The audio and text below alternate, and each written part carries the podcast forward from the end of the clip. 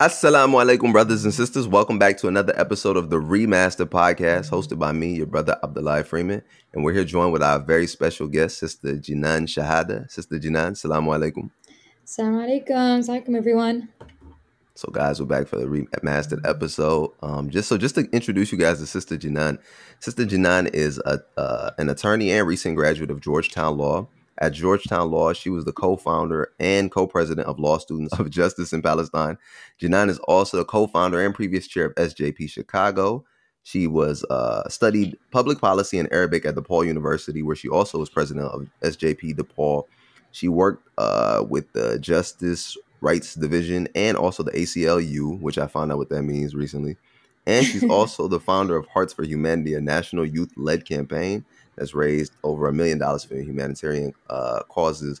And she's also a board member of AMP, American Muslims for Palestine, and an advisor for SJP Chicago. So, Sister Jinan with the resume, Assalamu alaikum. How you doing?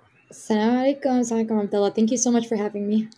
Alhamdulillah, alhamdulillah. So, you know, today, uh, also, before we begin, uh, I'd just like to say for any humanitarian causes out there, please, brothers and sisters, you guys, please donate um, to Palestine, Sudan, Congo, all the different causes happening around the world right now. The yes. people desperately need it. Alhamdulillah, we're in a position where we're safe. We don't have to worry about too much. Let's help those who are in uh, need. A reminder to myself, first and foremost, before I tell people.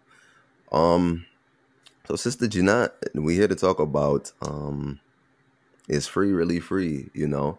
So, for those wondering why we have the sister on the uh, episode today, why she's a guest, Alhamdulillah, Sister Jinan did what most of us did, right? Go to school, work hard, graduate, graduated with one of the uh, the Sahih careers of doctor, lawyer, engineer. Maybe computer science might be getting up there now. You know, I think yeah. families are starting to see the money in tech. And like, okay, this is good, right? But alhamdulillah, she's one of those careers. And before she could start her dream job, what she worked hard for, she had to let it go or it let her go. But that's what we're here to talk about. So, Sis Jinan, before we get into the crux itself, please give us a little bit of the background before, like your story, because you know you have a story that led up to that point, right? Of getting this job. It wasn't yeah, just you dropped to the earth, you uh, Salah, and then okay, boom, I'm like about to work at law school. No, it's like I have a story. So give us a little bit of your story before you got to the position of being a lawyer. Yeah, of course. And again, I really like this question because I think a lot of the times when I'm asked questions about what happened, I just dive right in, but nobody really gets the backstory of who I am and just how I got here. Um, so again, my name is Jinan. I was born and raised in Chicago, specifically Little Palestine, and what probably many of the Palestine. viewers shout out Little Palestine. Um, but I actually was like born into the MAS world. Um, I, I, attended my first Usra when I was like five years old until like high school and college. I even Hearts for Humanity, the national campaign that I started, was with MAS. Like it was under the MAS um, umbrella, and it was actually started at AIM, which is, as we know, is the annual youth meeting. Mm-hmm. And anybody that's born in Little Palestine or has grown up in Chicago knows that you grew up in a very highly politicized environment. I think one of my first memories, like ever as a kid, was actually attending an anti-war Iraq protest when I was like mm. three or four years old. So it just again reflects that I, I again when people ask me like, how did you get started on this and organizing? For a lot of us in not only in Chicago but across the United States, we were kind of born into this reality. Mm-hmm. We didn't choose like to be part of the organizing space or to be advocating or starting these campaigns it was kind of we organize like we live and breathe or like we advocate like we live and breathe because we know that this is not a choice but a necessity for a lot of us mm-hmm. um, and again even my parents like uh, struggling with the immigration system um, i also have like health issues so i saw like the brunt of the injustice in the healthcare mm-hmm. field i just saw different fronts of honestly like like the injustice in the us and even on the south side of chicago so i knew that mm-hmm. from a very young age this is not something that i needed to accept but we needed to change as a generation. So that kind of brought me to like working in, within MAS, working within AMP, uh, founding SJP DePaul. Um, I sorry, finding SJP Chicago, being president of SJP DePaul, founding even Georgetown Law um, SJP. So at every space, I just tried to like create change where I could. Um, so that kind of brought me here um, to what we'll talk about today. MashaAllah, MashaAllah. Now, you know, I asked you this question before, but you know, I ask it again. You know, most sisters when they find themselves in these positions, they're like usually they're supporting the cause, and this is not. I, ho- I hope I don't get like bashed for sounding like I'm being uh, against the sisters. I'm with the sisters, mashallah, alhamdulillah, for the sisters, right? But you were in like leadership positions, like at the forefront, you know, and very few people, right? Let alone our sisters in Islam, uh, are at the forefronts of a lot of these things. You know, of course, you see the support, but I mean, like at the forefront, forefront. Yeah, So, what like yeah, led you to this? What led you instead of being like, I could just be a lawyer and just enjoy and just trips Yeah. and you know, like uh, for anybody. But Just what what led you to that? You know, you know, Yeah. just, you just you know. That's a good question. Um, and honestly, I didn't realize like how much I was on leadership positions until you read my resume, and I was like, oh shoot, I guess I I, I felt bad. I was like, have I ever led anything? I was subhanallah, like mashallah, like it was Um, back to back. Yeah, but I think Mm. again, that's a good question. It gets me thinking, and it takes me back to I think even before um, all this happened with my employment, and a lot of the time, like people in my community, a lot of people just outside come up to me and say like, you know, you're in the legal field now. You're in law school. You need to like keep your head down. And for those who know, the legal field is one of the most anti-Palestinian uh, fields I think out there. 100%. It's like literally 100%. entrenched in the Zionist propaganda agenda and it was created exactly to keep our people down when it comes to law in these environments. Like they're the most untouchable areas. So when i went to georgetown law and when i entered these different spaces and even went to foley and lardner um, i was told just to keep my head down you know to wait until i'm strong to speak up. And this is something i kept on hearing like we need you strong. Like just keep your head down until you're strong. And for me i was just like i don't really know what that means. Like I Mhm, think mhm. um again we're a post 9/11 generation. We saw our Mhm. parents like what they had to go through and kind of had to like Mhm. I think hide in their own communities and enclaves and mashallah they did what they had to do to survive to bring us here but we were realizing like what has this country really done for us? What has hiding ever done for us? Um, so this is a reality I, I knew from a very young age that staying silent, climbing the ladder, as they say in America, I don't know, has it really brought us anything? And Mhm. I just keep on thinking about like, yeah, like it's important for us to get in these careers and get these jobs, but at what cost? Like truly at what cost? And I think this is what we're witnessing now more than ever of like an awakening of people um that realize that like it the time is now or never really It's like Mhm. selling your i guess your values your your dreams you're just like why you went to all these areas at the end of the day it, it- it's going to be at the cost of our people so Mhm. um and even i think when i take it back to like founding georgetown laws sjp i founded georgetown laws sjp during the 2021 on siege on gaza and when that was happening, we didn't have an organizing body. We didn't really know what to do. It was very hectic. And at that moment, I realized the importance of having an organizing body at every campus, at every community. Um, so, why like staying behind the scenes? I think there's a place for everyone, but I think for me, I just tried to answer the call wherever Allah subhanahu wa ta'ala put me, whether that was in Chicago, whether that was in DC. I truly never realized that this was me like putting myself out there, but just trying to be active and vocal for the sake of Allah subhanahu wa ta'ala and for the sake of our people because truly we're at a moment where we can no longer afford to be passive about our condition. We need to be like stronger, bolder, more courageous about our our outspokenness and our activism because this is what the moment demands of us. Uh, we've been here for decades, and I think like the stronger we are, and the more we push back, the more vocal we are, the more power influence we have. You know, it's, it's interesting you bring up that point about uh, the generation before us, our parents' generation, right? And you know, Mhm. I'm I remember 9/11, right? I remember it, but Yeah. not like they remember. I remember the day it happened and my mom like being like worried, right? But the aftermath of what happened, like, you know, for us, our lives didn't really change post 9/11, at least in the day-to-day interactions. You go to I was in elementary school, right? You just go, you play, you do whatever with your life. It's like, okay, fine. But you know, my mentor was explaining to me, you know, that generation went through a lot of apologizing. Exact. A lot Mhm. of, oh, I'm sorry. Oh, yeah, okay, no, we're not like this. No Muslimin, we like this, like that. Like a lot of, I won't say acquiescing, but just very, you know, like they were contained. You know, they couldn't be very expressive in their Islam, or they could, but you you just would you would take precaution, right? Just because of the the climate, how the, the the society was, and the way the media framed it. How how could you not, right? Like they made it seem like, oh, the Muslims went and like attacked and did this damage, you know? So the thing that like also to add to that uh, about the um our generation, right? Like we're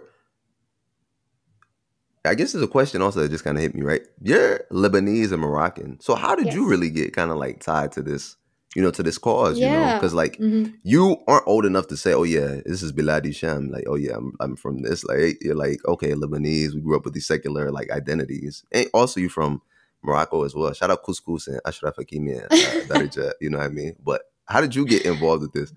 Yeah, for sure. Um, I think going to your first, first point, and that honestly goes back to, um, I think this whole idea, right, is that in this post 9 11 environment, like our parents kind of, it's this trauma response of apologizing and like being secluded in our own communities, locking our door. Um, I grew up on stories of like, not only stories, but my reality of there are mobs coming towards our masjid, like post 9 11. Wow. Like we are on lockdown for weeks at a time, wow. like when I was two, three, four years old. Um, so this was again trauma response of our parents. When you say lockdown, like nobody could like get in, nobody could leave out. Like yeah, you, you couldn't leave your house because there were literally armed mobs outside. The masjid was receiving bomb threats like all the time. Like like Bridgeview, Little Palestine was a very dangerous environment. And again, that led to all of our parents kind of secluding themselves and apologizing and this same mm-hmm. rhetoric that we're hearing of like keep your head down get that mm-hmm. job be a lawyer a doctor get the money have a family like just that constant like process you know what i mean? That mm-hmm. zombie mode process which is honestly it's great. Like yes we need to get stronger in this community but i think as a generation we've woken up to like we have other options. Like we have a mm-hmm. right to be here. We don't have to be apologizing. We don't have to like keep quiet like behind closed doors. We can actively contribute and actively fight back. And that was alhamdulillah that was a gift that our parents gave us right? To protect us and allow us to realize that. And then I think going to your second point of like, why, how did I get involved in this? Subhanallah, I didn't realize like that this wasn't like my fight until like the past two year or two. Because growing up in Little Palestine, like, mm. subhanallah, it was just everybody from like Yemeni to like, you know, mm. Nigerian to like uh, Lebanese to Moroccans. Mm. We all knew that this was collective, our fight that anything that affected our neighbor was our fight as well. Like, wallahi, I mean it when I say I did not differentiate myself from the Palestinian people. And not in like a geopolitical way of like, yes, Lebanon has a stake in here, like our land is being taken as well, being attacked. Mm-hmm. Like, my family has stake in this and they're right now at risk. But like, mm-hmm. truly, it was. It was like an ummah, you know. Um, mm-hmm. We were raised symbolically of whatever my neighbor was going through. This was my fight too um this it, we just literally never separated ourselves and i never questioned why i was in this movement until actually like a few years ago and people asked me like oh you're not palestinian i was like oh i mm. guess you're right like i'm not palestinian but more than like bilad al-sham and of course we know bilad al-sham it's always mm-hmm. these borders that have been drawn mm-hmm. it's so interesting that we make these borders but they've been drawn by our colonizers less than 100 mm-hmm. years ago so yeah. why do we give them so much validity? That's a whole nother conversation.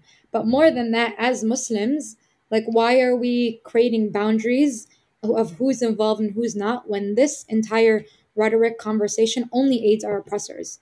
That in the Prophet's time, in Salahuddin Ayyubi's time, even in like our parents' generation's time and, and our and our ancestors' time, they did not differentiate where we drew the boundaries of who cannot be involved in this cause or not because they knew that this was bigger than us and that's what gave them power right mm-hmm. um, so i think why i'm involved this is something that's embedded in my identity and i will always consider like the land of palestine all our land is very sacred and requires all of us um, to rise up and stand against MashaAllah. You know, just to add really quick, you know, it, reminds me like it, it's very subhanallah. Allah subhanahu wa ta'ala is the way he works is subhanallah. Because you know, a lot of the conflicts these our oppressors have created to divide us, to cause controversy, and force us to have, like, our countries have had massive uh, uh, uh, brain drains, right? Mm-hmm. And then people come over here looking for a better life because of the conflicts caused by these colonial powers, right? Then here, the people have children, and then the children, even though they are the descendants of a different place, we are still technically Americans, right? Mm-hmm. And in being Americans, we take the American identity and persona of well, no, let me stand for what I believe in. I'm not going to be quiet about that. You can't stop me, etc., etc. You know, it's just interesting to look at that parallel as you bring it up. Exactly. But before we get into a deeper thing of parallels and that, we're going to get to more of that because I also do want to talk to you about uh, what's going on currently and Lebanon as well. But please, Sister Jinan, let's get to the story now. So now yes. you finished school, you graduated, Alhamdulillah, you're happy. How did you feel after you passed the uh, uh, the LSAT? The bar, you mean, or yeah. the LSAT? The bar, yeah, yeah the, the, bar. bar. Yeah, no. That was, alhamdulillah, the most, that was from Allah subhanahu wa ta'ala. I thought, I did not yeah. think I passed that. So that mm, news, I was like, I can die happy. Allah. so you're at the top, you're feeling great, mashallah, everything is good, you passed, your mind is free, your mind is clear, you get this job. So how did they offer you the job? Was it like they came to you, you applied? What was that process like? Yes. Yeah, so I applied actually my 1L summer. So I think people, mm. I think this is something that people don't realize. Again, these are all great questions. But I got this job at Foley and Lardner two years ago. So I applied my 1L summer. I did a summer there. Um, and that's how, usually how it works for like big law firms. You do a summer there, and if they like your work, if they like you and like your your work ethic, um, and um, just generally, they will offer you um, a contract. So at the end of my summer to a year, so this was 2022, I was mm-hmm. offered um, a contract to come and work full time upon graduation and when I passed the bar. So, alhamdulillah, I uh, graduated, I passed the bar, I signed all the contracts to become an official employee. I even got an apartment right next to the office of Foley and Lardner. Um, I took out like advance, I relied on it mm-hmm. financially, materially for mm-hmm. my family. Um, and yes, that's when everything began. Subhanallah. So they hire you. You're happy now still. Everything's on a high. You get the apartment. Your family's happy for you. Alhamdulillah. So now let's walk into the the the situation. Was this something to where it was over a period of time you got weird vibes? Or was this something no. initially they just dropped on you like, all right, hey, Assalamu no. alaikum, you have to leave? Basically. So again, wow. I think you're setting the scene very right of like I have literally reached like alhamdulillah, like my dreams, my parents' dreams for me. I'm going to provide for my family. I'm going to be doing work that I came, you know, into law school for and stuff like that. Um, and then obviously October 7th comes. And everybody who's been involved in Palestinian organizing knows what October 7th meant.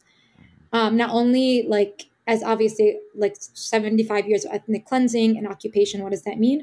But also we knew the devastation that was about to come to Gaza we knew that like we have to get ahead of this because the devastation that Gaza is about to meet right now will be unprecedented. So we begin that. I begin organizing. Not I hate to say begin, but we continue organizing with our community. Everybody rises up to meet the moment, right? Mm-hmm. Uh, we're contacting people, going back and forth. I actually at City Hall, I think it was October 13th, they were passing an anti-Palestinian resolution by Alderman Silverstein condemning like um, what's going on in Palestine, um, standing against Israel, like the type of rhetoric that we were seeing everywhere, right? And I remember those two weeks were like so devastating because like you saw almost every organization, every firm, every employment. Literally, my my sister's um, her daughter's preschool came out with a letter supporting Israel. So we're talking about like Montessori pre pre K three schools to firms, to governments, wow. to like nationals, all coming out in support of Israel. And then we, as like Arabs, uh, as also Palestinians, have been going through this ethnic cleansing for 75 mm-hmm. years. Nobody has said anything. Mm-hmm. So you're dealing with that, like, I guess, that devastation. You're also dealing with, like, you have to take action now because you know what's about to come. Mm-hmm. So I went to City Hall. I spoke in the public comments, as is my First Amendment right, for three minutes condemning the resolution as anti Palestinian, entirely mm-hmm. one sided, that it has no historical context. Mm-hmm. Also, that makes no mention of the fact that Palestinians, even in the Geneva Convention, Article 36, have a right to resist their occupiers, and any occupied people have a right to resist their occupiers, and that what makes no mention again that Gaza is an open air prison and mm-hmm. that there are mm-hmm. 2 million people that have been besieged for the last 14 years that yeah. 95, percent of the water is undrinkable 80% 85% of the people are under the poverty line so going all these statistics and facts to um, city hall right mm. i do that i'm also leading the protests in chicago leading a lot of the organizing fronts And then I get a call on October 21st. I was actually on my way to one of the biggest protests we've ever had in Chicago. We had Mm. 35,000 to 40,000 people in the streets shut down Chicago. Subhanallah. I was on my way. I received a call Mm-hmm. from the head managing partner of Chicago saying, um, We have been seeing everything that you've been doing. We need you to come into the office tomorrow at 1 p.m. for a meeting. So, mind you, tomorrow, to set the scene, would be a Sunday. I my official start date is supposed to be that Monday. So I obviously I'm my heart starts beating. I Mhm, know mhm. like what they're about to call me in for. So I was like, okay, I'll see you 1 p.m. tomorrow. So I go into the uh, meeting the next day at 1 p.m. And mind you, I knew I didn't do anything wrong. This is me standing up for Palestinian rights, Mhm. standing up for my community, fighting against Mhm. ethnic cleansing. I actually just wanted to use it as a teaching moment. So I walk into the meeting, and unfortunately, from the beginning, I knew that they did not have that same mentality. Um, right when we sat down, actually, I found out later it was the two head partners of Foley and Lardner. Mhm. Um, again, these are like big, big partners. I'm pretty sure some of them probably flew in for this meeting. Um, and as soon as we sat down, they pulled out a packet about 15 to 20 pages that had screenshots of all my social media posts about Palestine, screenshots of my speeches that I've made for Palestine, all my organizing, all my background, everything, right? And they made me go through it line by line. Um, they asked me like about my background with SJP Chicago, asked me about my Mhm. background with with AMP, with um, L- LSJP, with different organizations, right? Um, they asked me about my social media posts related to Palestine. They even asked me about my father and where he works, uh, what position he has. And for context, my father works for the MAS Foundation in Chicago. Mhm. So it's very like kind of like digging into my identity as a Muslim woman in Chicago.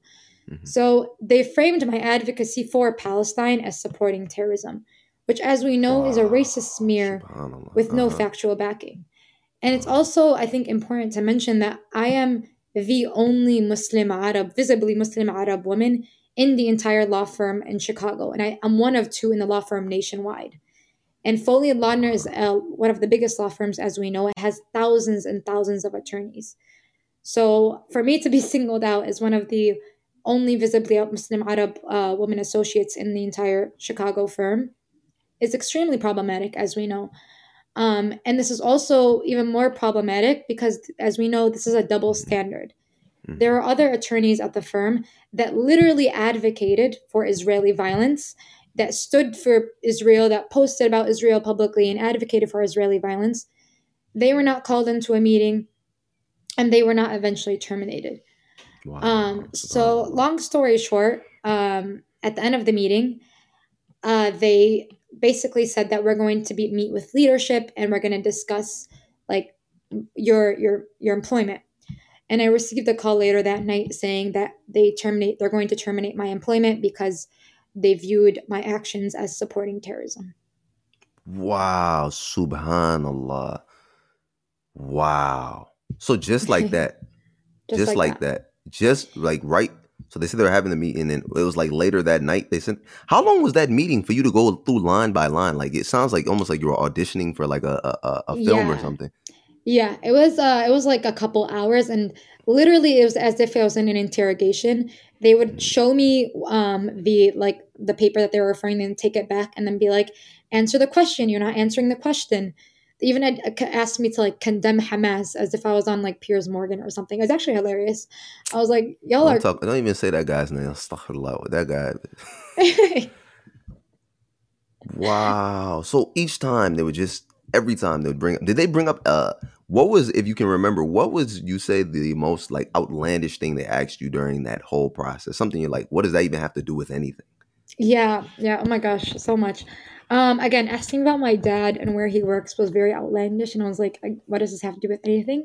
Mhm. And then they also asked me why um, I didn't put like SJP on my resume. They asked me about like SJP Chicago's recent posts, and they're like, SJP Chicago is supporting terrorism. You're the founder of SJP Chicago.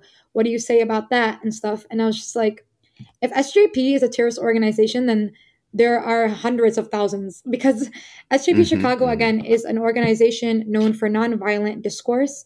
there are hundreds of thousands of SJPs around the country in different campuses. So for them to equate student organizing work work with terrorism is extremely problematic and it's reminiscent of what they did to the Black Panther parties, other mm-hmm. movements, right? It's mm-hmm. building this rhetoric of the other, right? Mm-hmm. Punishing people for being outspoken about Palestine um, and attempting to purge them from law firms, from campuses, from media. That's McCarthyism. We've seen it in history. They yep. happened yep. in the McCarthyism era, it happened in the Black Panther era. It's the same rhetoric, taking mm-hmm. people and framing them as the other and a domestic threat is mm-hmm. literally like textbook 101 FBI, like, um, again, mechanisms. It's why, like, every person that speaks out for Palestine is labeled as a terrorist because it's an, intended to show them as the other, that they are not welcome in this country and that they are a threat. Um, so it's just very interesting that these same tactics are being used against me and other organizations as well. Subhanallah. This is still like to hear that, like, you know, they would take the time for people to call you into office and then show you all of these screenshots to you specifically just to say, I mean, alhamdulillah, they didn't waste your time and let you work there for a little bit and then try to do something to smear you, you know, because some companies, yeah. they try to do that, right? They'll, they'll set you up to make you look bad to where they can hurt your career long term. Alhamdulillah, Allah protected you from that. But still, it's like, subhanallah, like, what? So, in that, so after that happens, right? What was the first thing that went through your head that night? Walk us through that night after they said, okay, yeah. Khalas, yeah. Again. Done. Yeah, again, this was the night before. I was literally like steaming my blazer for like my first day of work, Allah. and then um, all of this happened. I think obviously it was it was very difficult um, because I was relying on it for so many different reasons, and in that meeting they made they made me feel so small and alone, and like made me feel so guilty for something that I didn't even do wrong. And again, with every question, they just made me feel smaller and smaller. So I remember I made I went home and I was like crying and I was stayed in bed and I was just crying. And then my dad came in and he was like and for for reference I'm not a crier. Like I'm really not an emotional person. So my mm-hmm. dad came into my room and he was confused. He's like like yeah but what's wrong? Like why are you crying? Like this doesn't mean anything. And I remember telling my dad I was like Baba I'm not crying for the job. Like I'm I'm crying because I'm tired of fighting because mm. again in that moment i knew that i would have to fight back i knew what this meant and it was just i just felt so defeated and small and it was this was after weeks of fighting media fighting in the streets like fighting these different organizations and years, firms on different years. yeah years really years, years years of me organizing and fighting and i was just like baba i'm just tired of fighting like i can't do it anymore and he i remember he sat next to me and he told me like baba this is the dunya like this is the fight you know what i mean and mm-hmm. he just reminded me that subhanallah of that ayah that did you expect to be let into jannah without mm-hmm. being tested with mm-hmm. with your values with your money with like your mm-hmm. income and this is the reality of that like this was a culmination of everything and being tested again and in that moment subhanallah like i snapped out of it and i'm like no you're right and mm-hmm. um and i think another ayah that like came to mind in that moment and even when i see what's going on in gaza is الذين قالوا لهم الناس إن الناس قد جمعوا لكم فاخشوهم فزادهم إيمانا وقالوا حسبنا الله ونعم الوكيل and it says like your enemies have mobilized their forces against you so fear them those who warned and the warning was only made them grow stronger in faith and they replied حسبنا الله ونعم الوكيل so my dad told me to repeat that حسبنا الله ونعم الوكيل and this is what we see the people in Gaza saying over and over again of and I remember that this instance, like I hate to even compare myself to the people of Gaza because their iman, wallahi, is a level that we can never touch. Mm-hmm. But what they teach is like resilience and courage, and in these moments, how you're expected to respond. So in that moment, my dad reminded me, like they're saying losing their kids, losing their family, losing entire homes, going through things that we could never imagine. What they reply is Hasbunallah wa ni'mal wakil. Mm-hmm. That all of this is meant to instill fear and isolation in our hearts. Hmm. And we know that Allah subhanahu wa ta'ala is sufficient for us. So as long as we have Allah subhanahu wa ta'ala with us, wallahi, there's like nothing to fear. So I think that's what like went that was my first response of this devastation, this feeling of defeat, but knowing that like we are never defeated. Like, wallahi, as long as we have Allah subhanahu wa ta'ala, as long as we are on this path, we are the victorious ones. That I was already victorious in that moment, And it was just a matter of like carrying up that banner for the sake of Allah subhanahu wa ta'ala and keep going and like taking it day by day. Subhanallah. Yeah. I mean, just to, to, go through that motion, it's like you Allah subhanahu wa ta'ala, like I said before, Allah works. We don't understand Allah's plan. Allah knows his plan, right?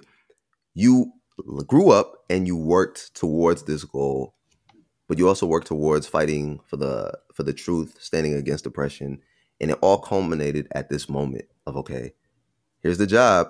Do you rescind everything you did and you get to get this job? You get to get the money, you get the prestige, perhaps everything, or do you stay on your morals and go back? And which one?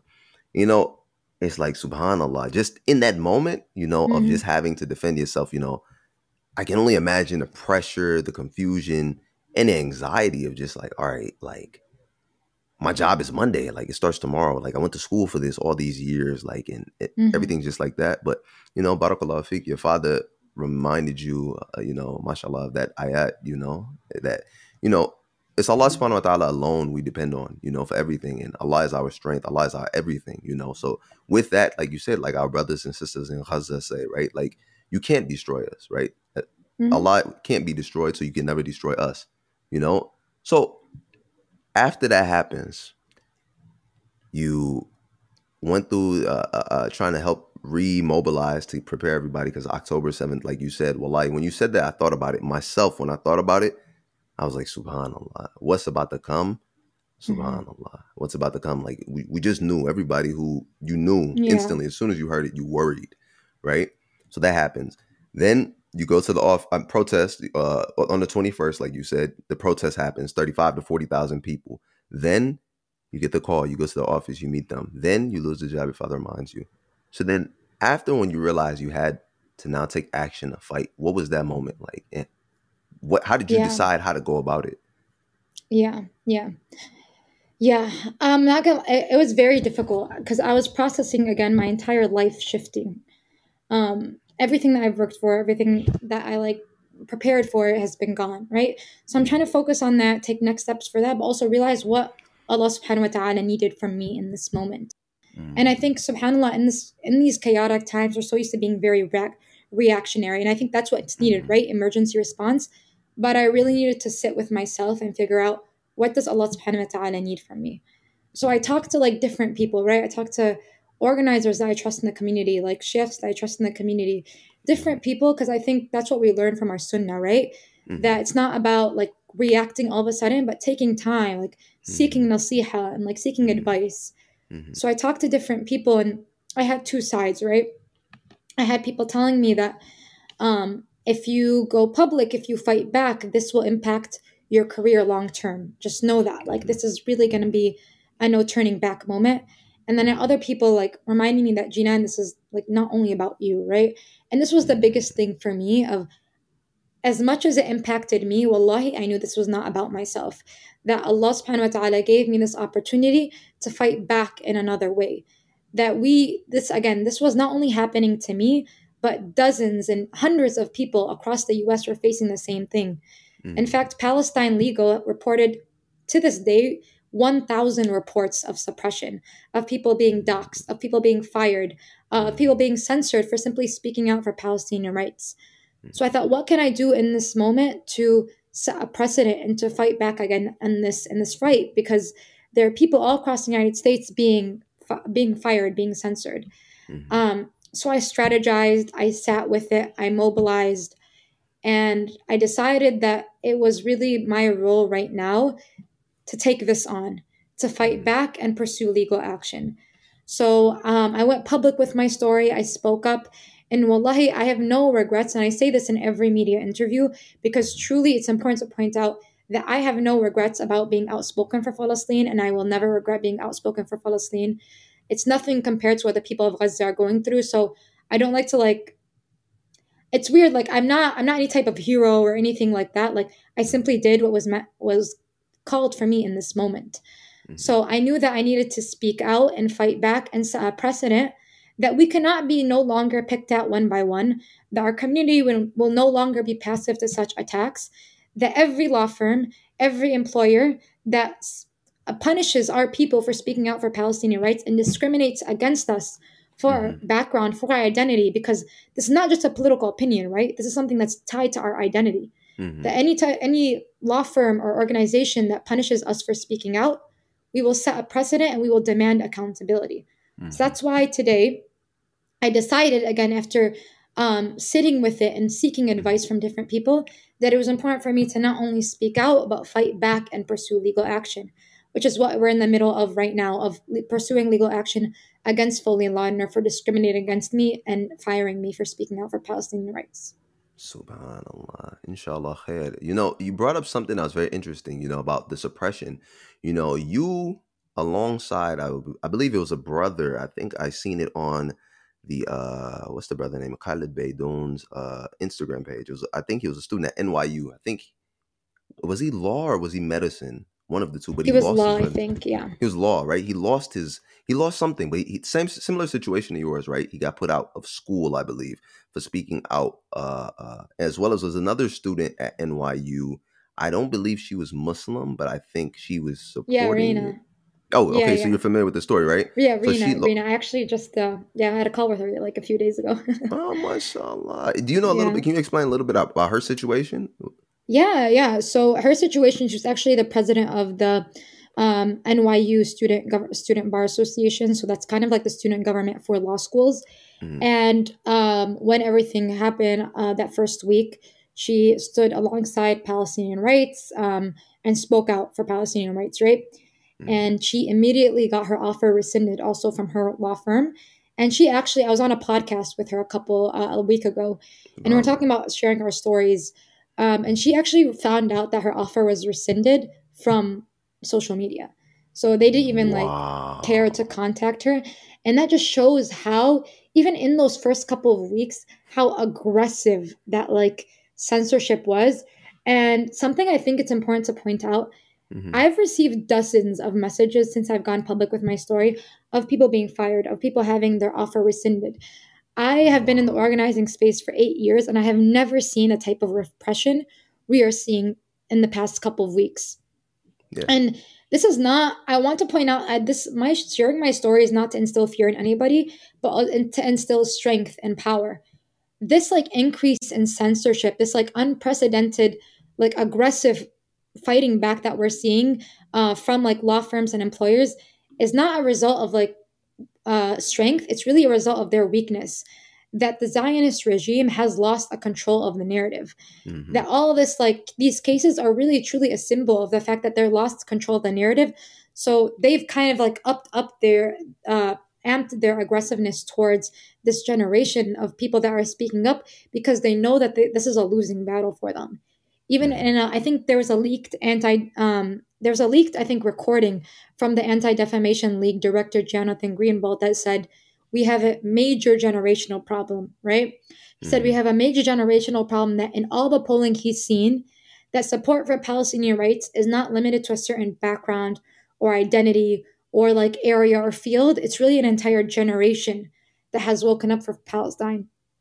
So something that me and Rena were talking about of this intense suppression that we've experienced and many other others have experienced is because it's really a result of our power that this generation inshallah ya rab will like free and Harar Palestine and they are very afraid of that so they've increased their aggression and and we will also increase our outspokenness as a result you know, it, it, I was just talking to the last two guests about the same thing, uh, Ustada Hussein Mujadidi and Dr. Uh, Hatem Bazian.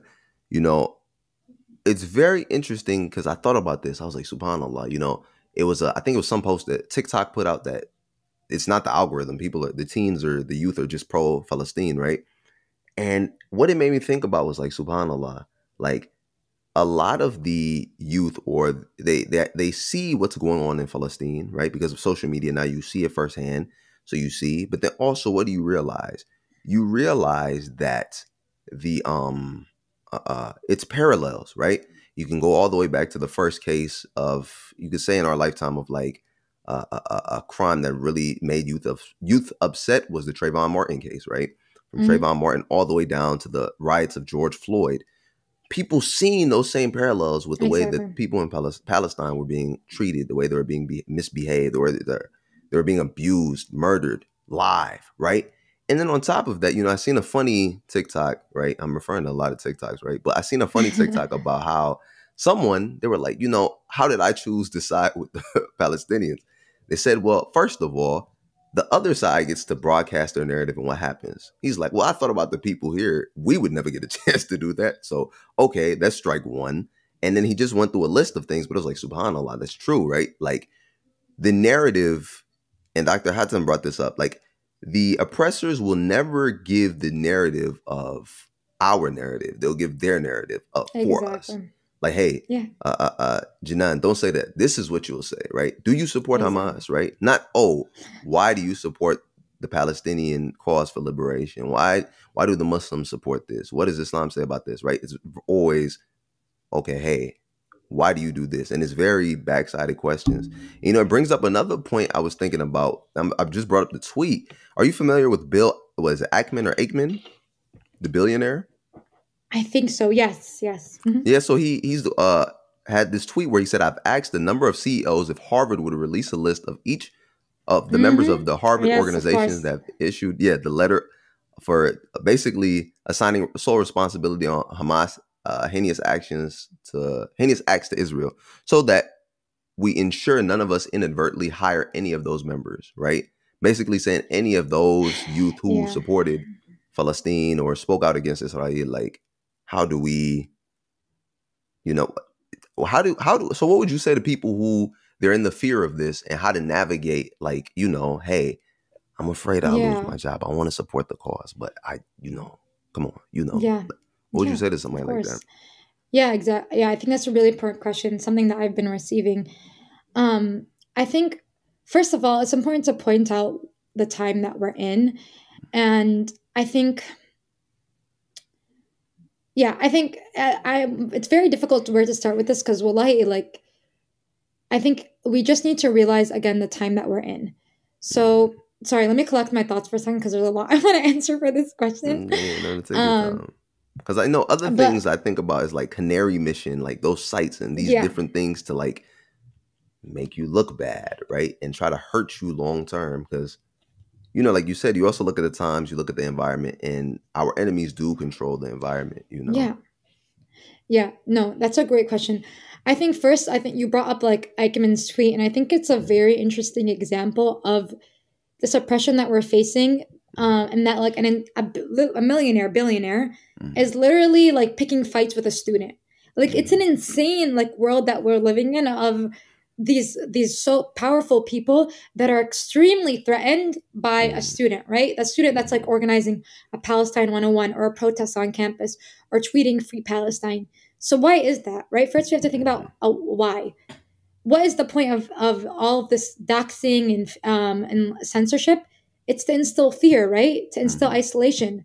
Because this generation, wallahi, is making connections that that that instills fear in their hearts. Like what mm-hmm. you mentioned about like people from all demographics and background. The mm-hmm. fact that we're making connections between the Black Panther Party, the Black mm-hmm. movement here in the US, mm-hmm. to like what's happening in, in the Arab world, to what's happening in the Congo, to mm-hmm. what's happening in all regions of the world, to what's happening in Mexico. We're able to connect all these dots and create a unified front for all these causes. This is honestly their worst fear. So, for the mm-hmm. fact that we're able to make these connections at such a critical moment is exa- again exactly why this repression is so aggressive and severe because we are literally at the cusp of such a critical point, a point, sorry, and we are meeting the moment where it needs to be. So what I would say to students in this moment is first, know again what is the point of this doxing and isolation, uh, uh, this doxing and censorship, is to instill fear and isolation. Mm-hmm. First, when it comes to the fear part, we know that like them instilling fear in your heart is entirely backward and um, doesn't even make sense because you are not isolated or alone. That support for Palestine, again, is not limited to a certain background and identity. It is an entire generation of people. And that majority support of, of really our generation in the US is for Palestine. Uh, although mainstream media likes to twist it as much as it wants, even mainstream media is catching on, right? That hmm. what's going on in Palestine is a liberation cause. It is a cause for everyone and they may be they may be able to silence one or two of us but they cannot silence the thousands and millions of those across the US that have been brave enough to speak for Palestinian liberation. Mm-hmm. So if you're feeling scared, if you're feeling alone, know that first, wallahi, you have an entire army at your back. Since I came out public with my story, the support and love that I've received is again reflective of the fact that we are not alone. Alhamdulillah, we have an entire ummah, but more than that, we have an entire really like army at our backs that's ready to stand up for us. Mm. And that's we again why they're being so aggressive. So first, yes, you are not alone. You have an army at your back. And second, there is a way to be strategic about how you speak up for Palestine. Not everything will get you fired or doxxed. Mm-hmm. I was fired because I was again in one of the most prominent positions and I was in a bunch of leadership positions in, mm-hmm. in Chicago. So there is a way to speak up for Palestine and mm-hmm. the support for Palestine is becoming more mainstream. Mm-hmm. The last thing I would like to mention in uh, for this question, and I think again it's important to realize the time that we're in, mm-hmm. and that wallahi we are in such a pivotal moment that we cannot afford to remain passive about our condition. That every morning, I think it's not just only me, but every morning we wake up and we hear the laughs of Reem Ruh Ruh, we hear the screams of our people and our mothers that are digging their children out from under the rubble. We are in one of the most, the worst genocides in our modern day history. Mm-hmm. The stakes are far too high for us to be quiet in these moments and to be silenced in these moments. And I know everybody has their own financial, like financial situation that ha- that are relying on their jobs. But wallahi, believe me when I tell you that I was relying on this job in ways that only Allah subhanahu wa ta'ala can know. Um, but that this moment requires something much greater than us. That just in the way that most of us were raised to, you know, we were raised about stories from 1948, we were raised in about stories from 1967 and all these pivotal moments in history. Mm-hmm. That now 2023 will be etched into the history books. And it will be asked like what we did in 2023. Not only by our children, but wallahi, we will be asked what we did in this moment by Allah subhanahu wa ta'ala. We'll be asked on the day of judgment what we did in this mm-hmm. moment by Ruh Ruh, by Refaat Alareer, by the 20,000 Palestinians that have been killed in Gaza in the last two months alone. So I just hope that wherever somebody is right now, this is not meant to shame you, but this is meant to just call us all in, right? Are we going to have an answer for them? Are we going to lower our heads in shame? Or are we going to give them a clear answer and hold our heads high. And I think the final, last last thing I would say for this question is that for our audience, wallahi, I come to you like simply as a community member. Um, again, I was raised in Little Palestine, Bridgeview. I was raised in the MAS community. I was raised in universal school since I was three years old. Like, and and this is something I was talking about with my friend of my parents put me in all these programs, right? Saturday school, Sunday school, MAS usrat, like mm-hmm. universal school to exactly prepare us for these moments.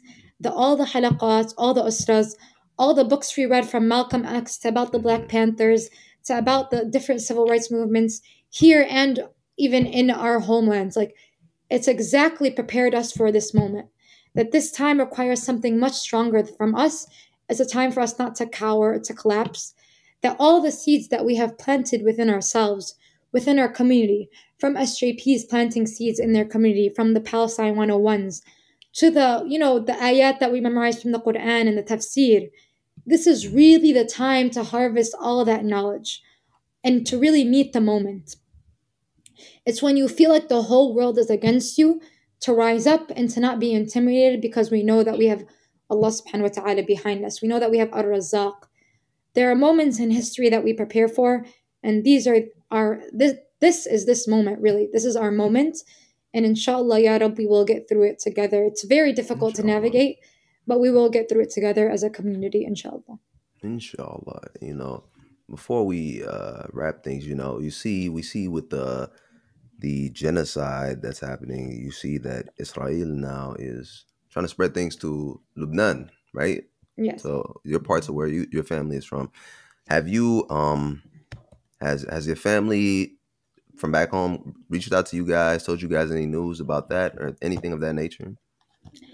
Yeah, I mean, my family constantly hears like in Lebanon the warplanes over, and that's just a reality that they have to deal with even before the siege on Gaza, right? Anytime there's something in Palestine, we forget that Lebanon and the entire Sham, it's very close, right? Something that happens in Palestine affects the entire Sham. So Mhm. even in Lebanon right now, the entire southern Lebanon has been destroyed uh, from Wow. Israeli rockets. There are over 60,000 uh, people that have been displaced in Lebanon that are, are fleeing north, right? Mhm. And my family is very close to that area. So I think, and again, I don't like to focus like so much about um, this area's im- like because what I want to people to realize that it's not just about oh if you have family that's directly affected then you get involved with the cause. But no like we as a community what the prophet ﷺ taught us again it's a very fa- famous hadith of when a limb is impacted the entire body responds it. with Mhm. fever Mhm. um, so how are we practicing this as an ummah now? And subhanAllah, we are we are seeing that what's happening in Palestine, wallahi, has impacted us all day today. Like me and my friends in our community, we have not been able to, to eat properly, to sleep properly properly since October 7th. That we have been with them every hour of what's happening in Gaza. But what we have to realize is that we're all calling for a ceasefire, but what it means to be part of this ummah to have family impacted, but even not to have family impacted, is that we will be with the people of Gaza, be with the people of Palestine, the people of Lebanon, far beyond the ceasefire, right? And that if we think what's happening right now is devastating, well, it'll be even worse when a ceasefire is called and when media moves on. That Gaza will still be an open air prison, that Mhm. people will still be left with the devastation and repercussions of the last two months, two months, and that twenty thousand children have now become orphaned.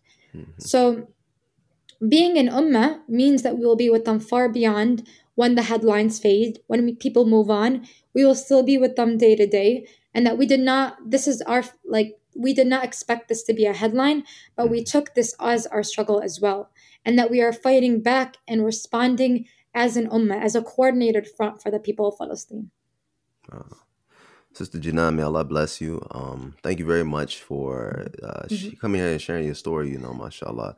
It's just very, it just, I'm happy people get to hear this story because it shows you the other side of the activism, the, the side that many of us didn't see for Malcolm X, many of us didn't see for uh, uh, uh, the other countless great people who have been activists, Muslim, non Muslim, just in general the struggles that come with it, the pain that comes with it, the loss that comes with it, a lot Yeah. of loss, right? Of A lot of loss.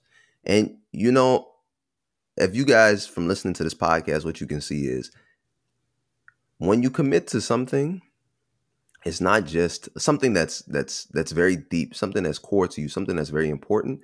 It's not something to where it's uh today and then you give up tomorrow. No, it's a, it's a lifetime thing until that change happens. And even then, it's Mhm. still commitment to it to making sure that it's maintained, right?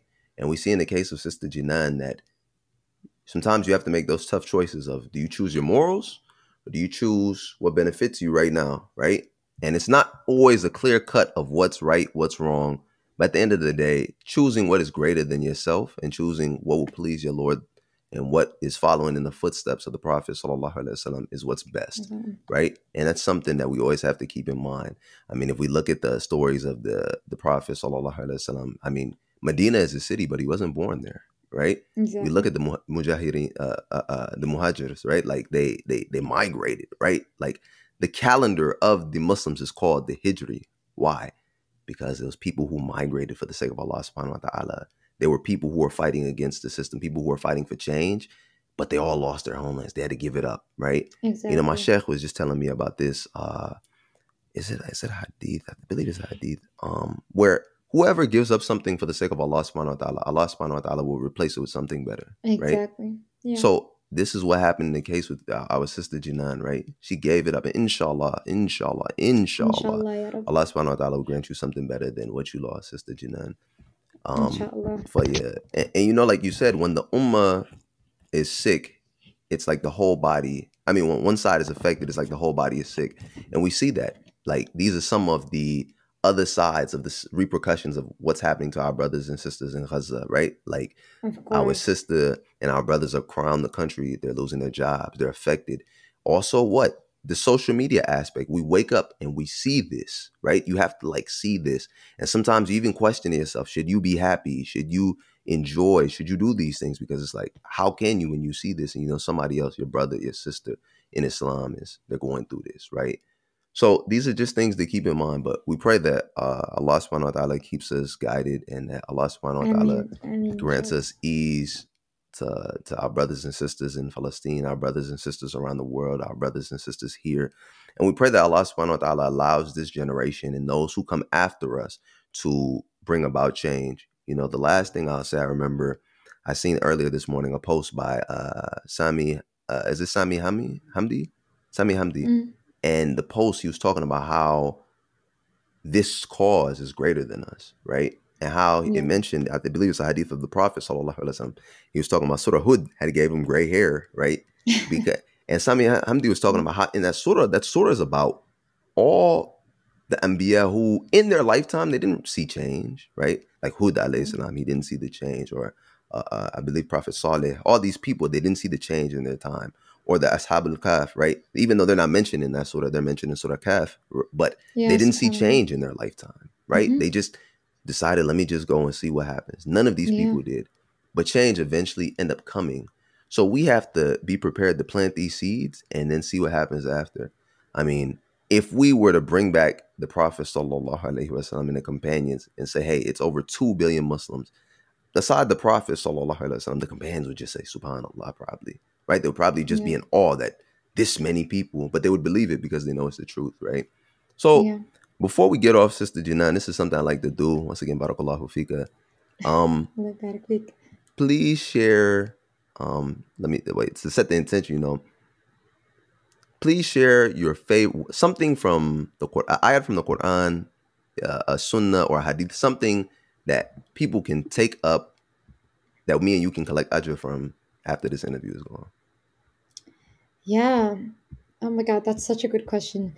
I, I think I'll just share one of my favorite um, ayat uh, in the Quran, even though it's hard to choose.